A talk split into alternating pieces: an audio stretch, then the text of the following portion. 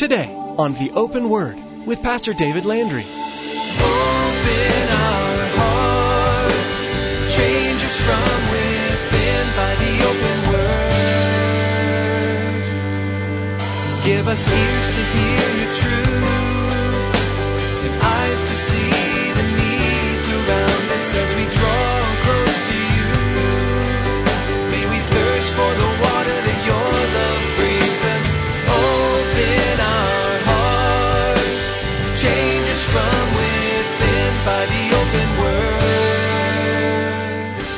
What a setup. What a setup this is. Do you realize how much trouble they could have gotten into because they didn't seek the Lord? Do you realize how much trouble you and I can get into when we don't seek the Lord?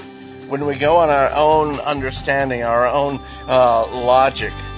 Man's logic and man's wisdom are absolutely no match at all for the leading of the Holy Spirit within our lives. We often tend to live independently of God and follow our own wisdom and logic. And we can do this even as believers. In today's message, Pastor David reminds us of the importance of not following our own logic and wisdom, highlighting the mistakes of Israel in trying to follow their own wisdom rather than seeking the Lord. He reminds us that we also can get into trouble by not seeking the Lord. Our own logic and wisdom is a poor substitute for the Spirit of God in our lives. Now here's Pastor David with part one of today's message entitled Blessings of Gibeon.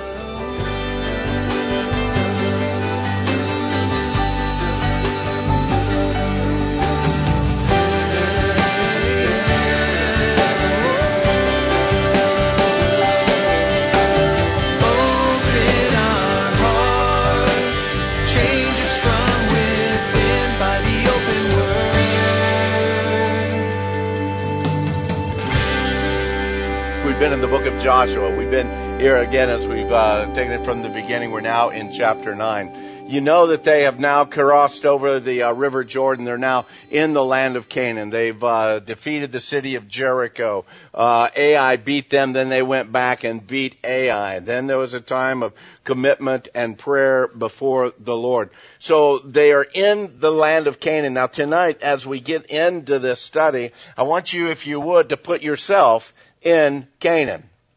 Think about this for a little while this evening before we get into the scripture.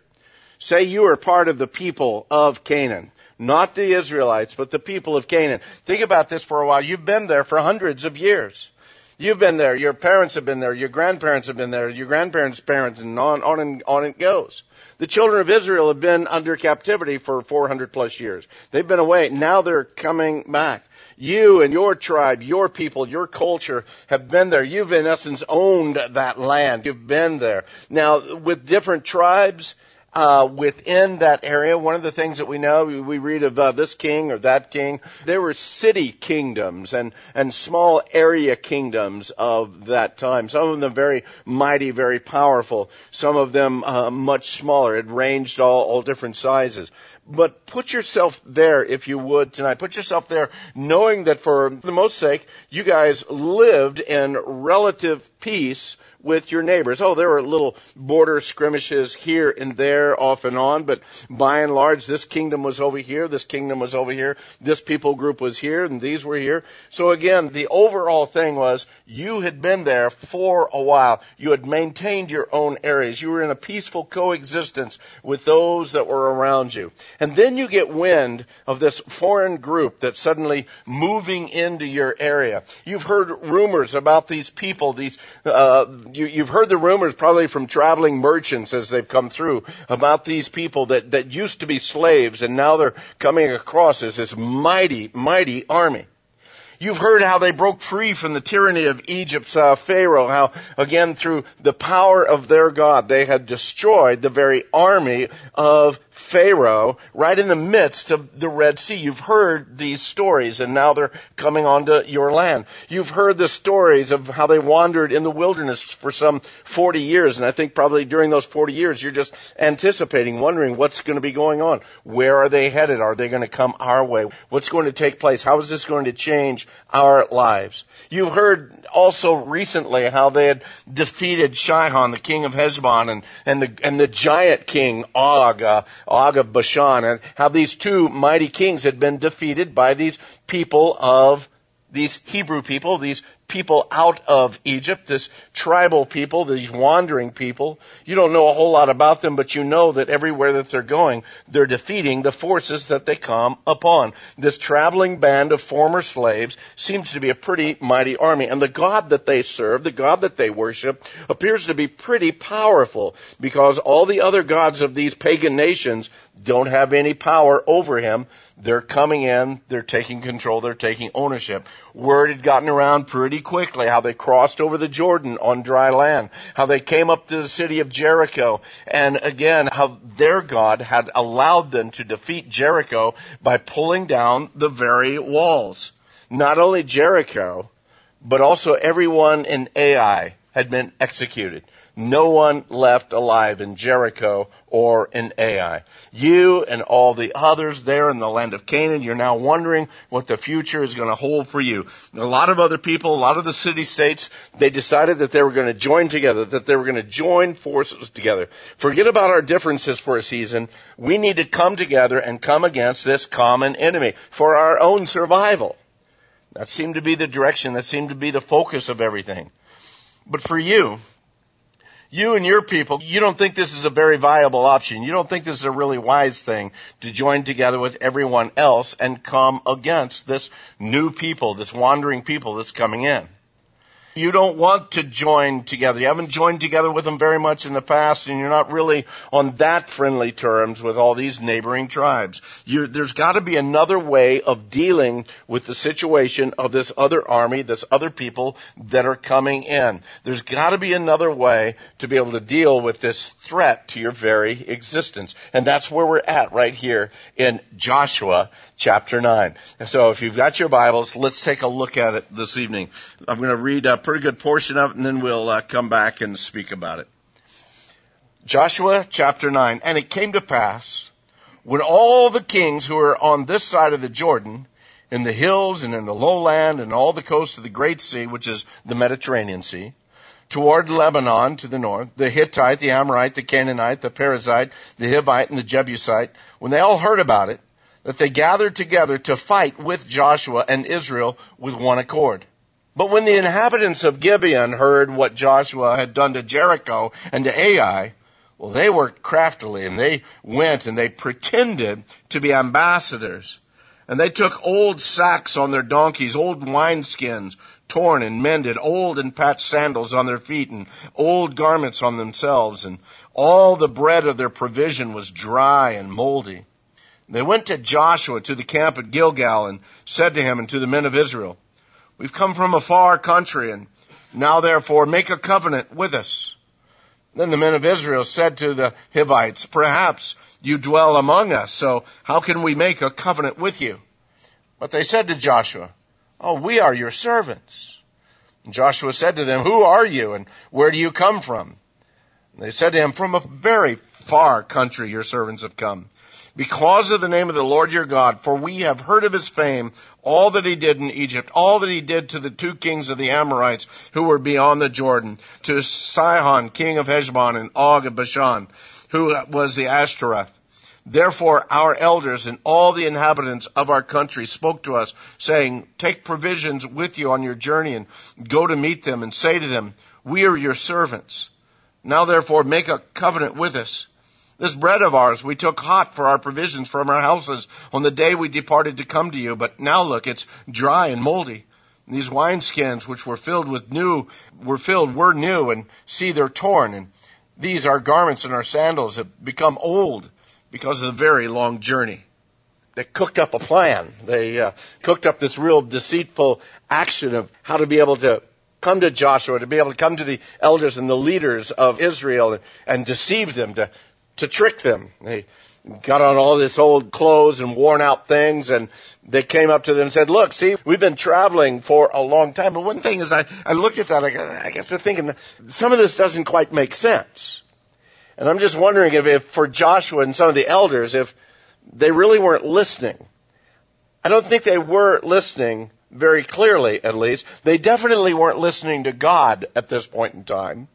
But even what these guys were saying, let me just throw you in where my brain kind of went with this thing. They come up and say, look, our bread is all dry and moldy. Well, let me ask you, if you have dry and moldy bread, how long would you carry it around in your knapsack with you?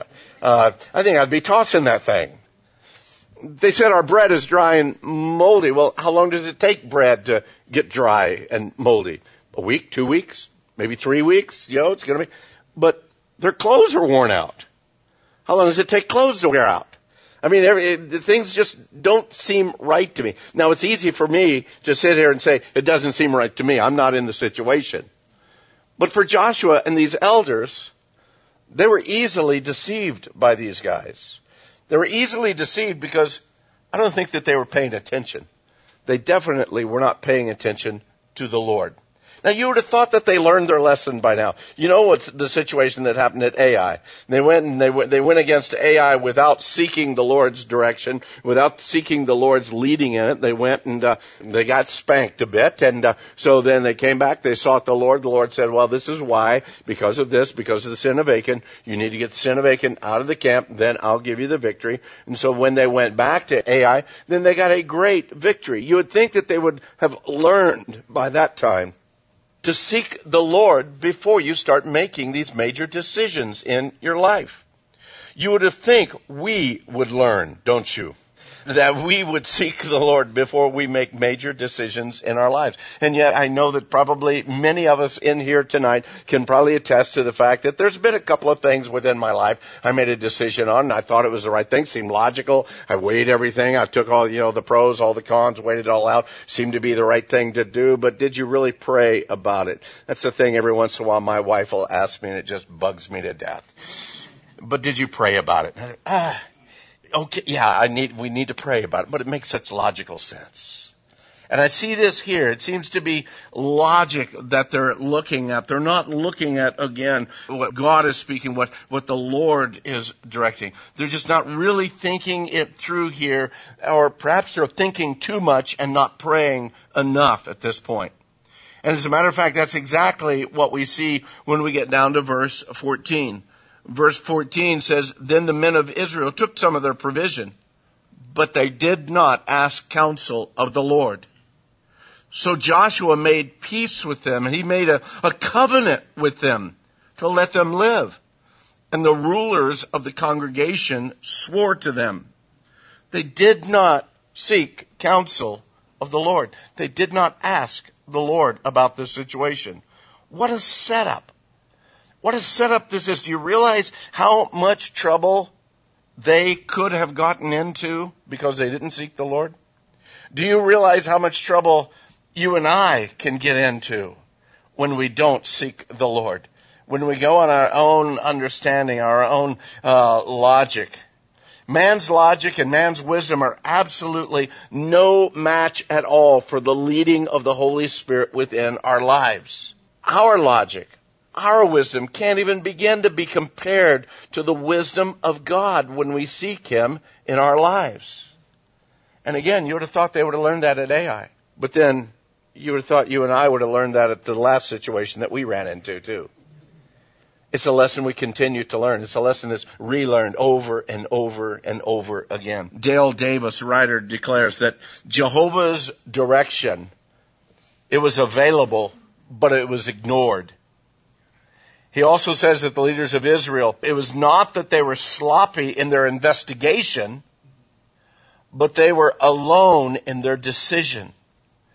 It wasn't that they didn't think, but it's just that they didn't pray.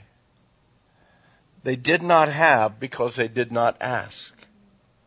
It's interesting. We can spend so much time thinking and probing and pondering and not nearly enough time seeking when most of the times, if we would seek the Lord, He gives us the answer so clearly.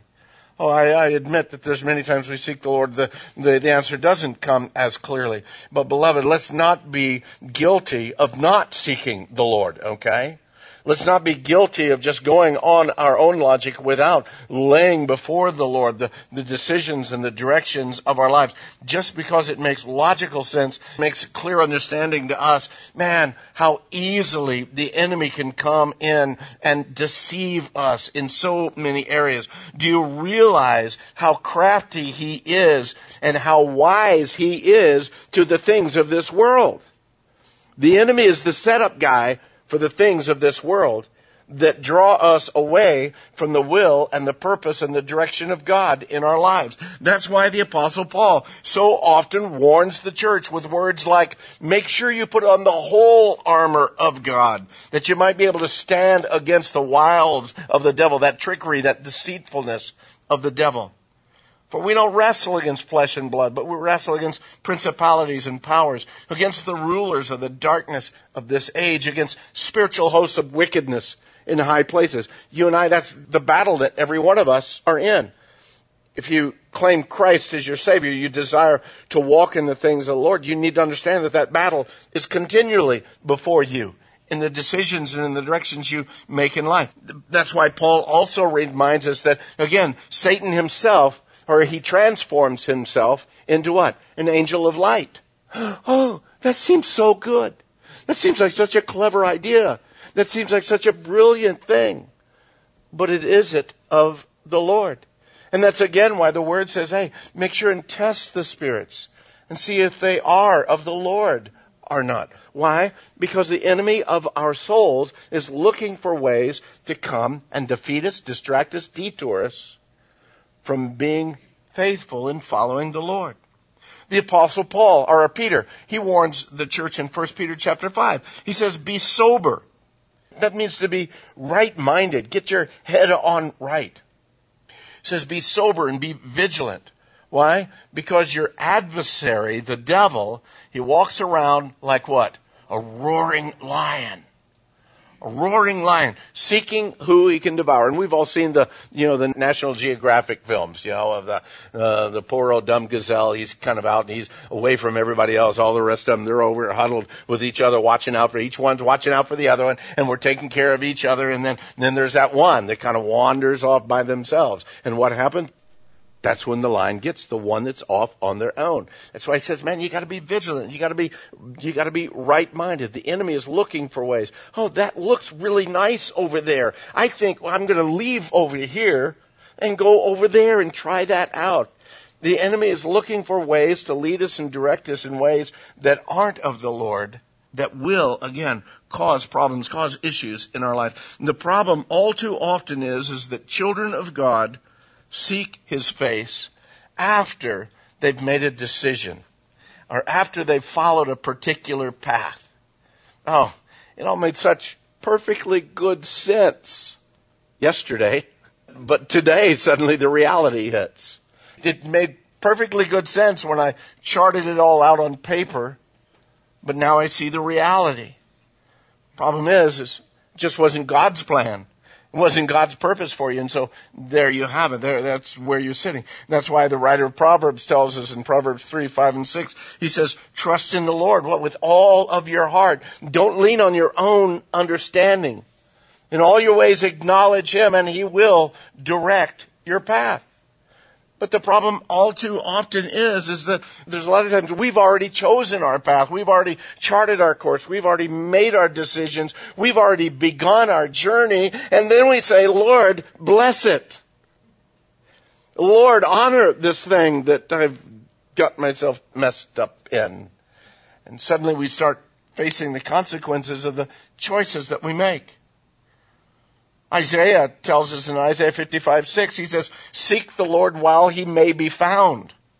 Call upon him while he's near and again, the problem is, is even as believers, too many times we go through our life and we go through maybe a week and maybe a couple of weeks and maybe a month and maybe it's a couple of years before we really and truly are seeking the Lord's leading and direction in our lives. And many times we are in the midst of our, our most impressive plans the greatest schemes that we've come up with in years, and we're just right in the very middle of these things. And we find ourselves far from the will of God.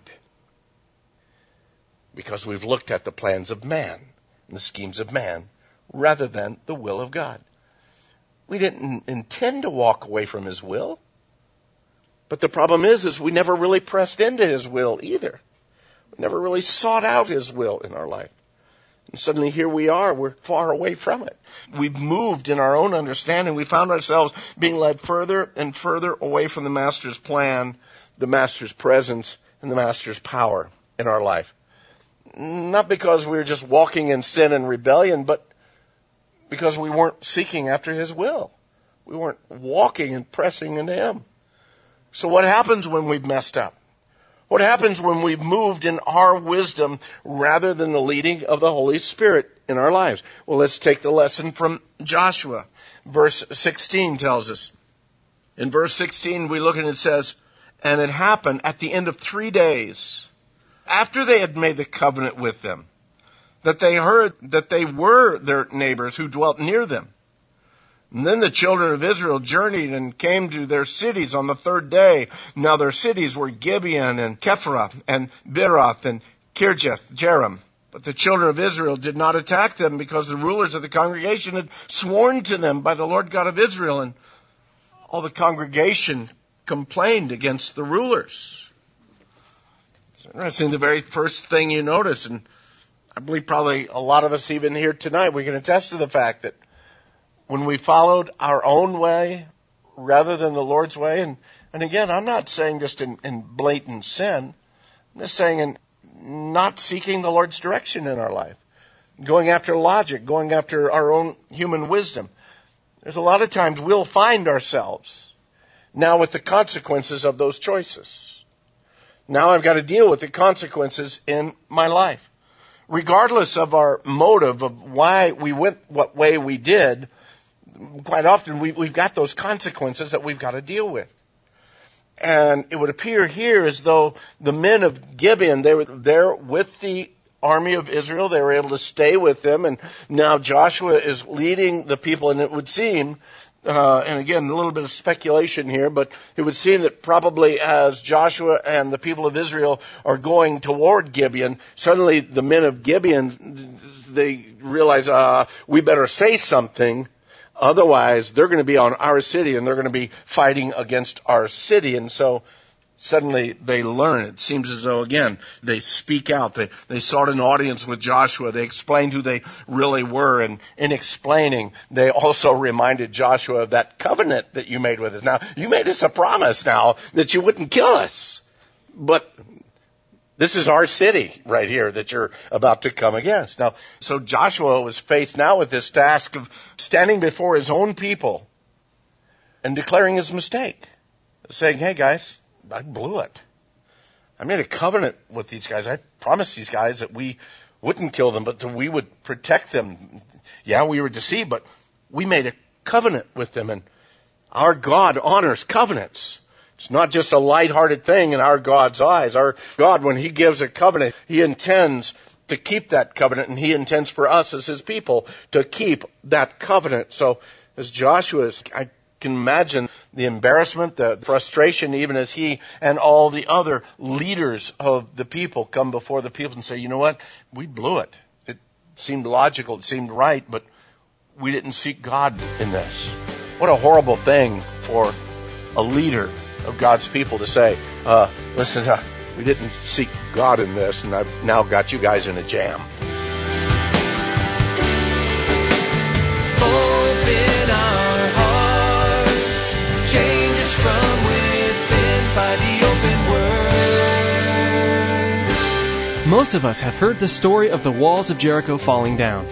We remember this story from Sunday school. This is just one of many events David will be bringing fresh insights to as we study the book of Joshua together. We're sure today's message has been a blessing to you. Maybe you'd like to get a copy of today's message. Here's Tracy with all the information you need.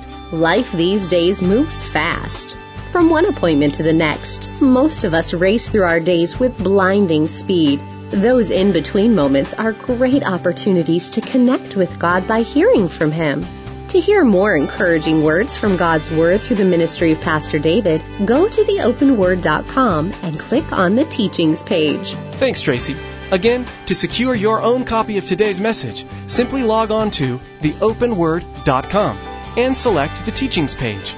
You can also give us a call if you'd like. That number to call is 520-836-9676. That's 520-836-9676. Another option to get in touch with us is to send us an email. Our email address is info at theopenword.com. Once again, you've been listening to The Open Word with Pastor David Landry of Calvary Chapel in Casa Grande, Arizona. In the next edition of The Open Word, David will continue teaching through the Word of God. So please make plans to join us again, and may God richly bless you.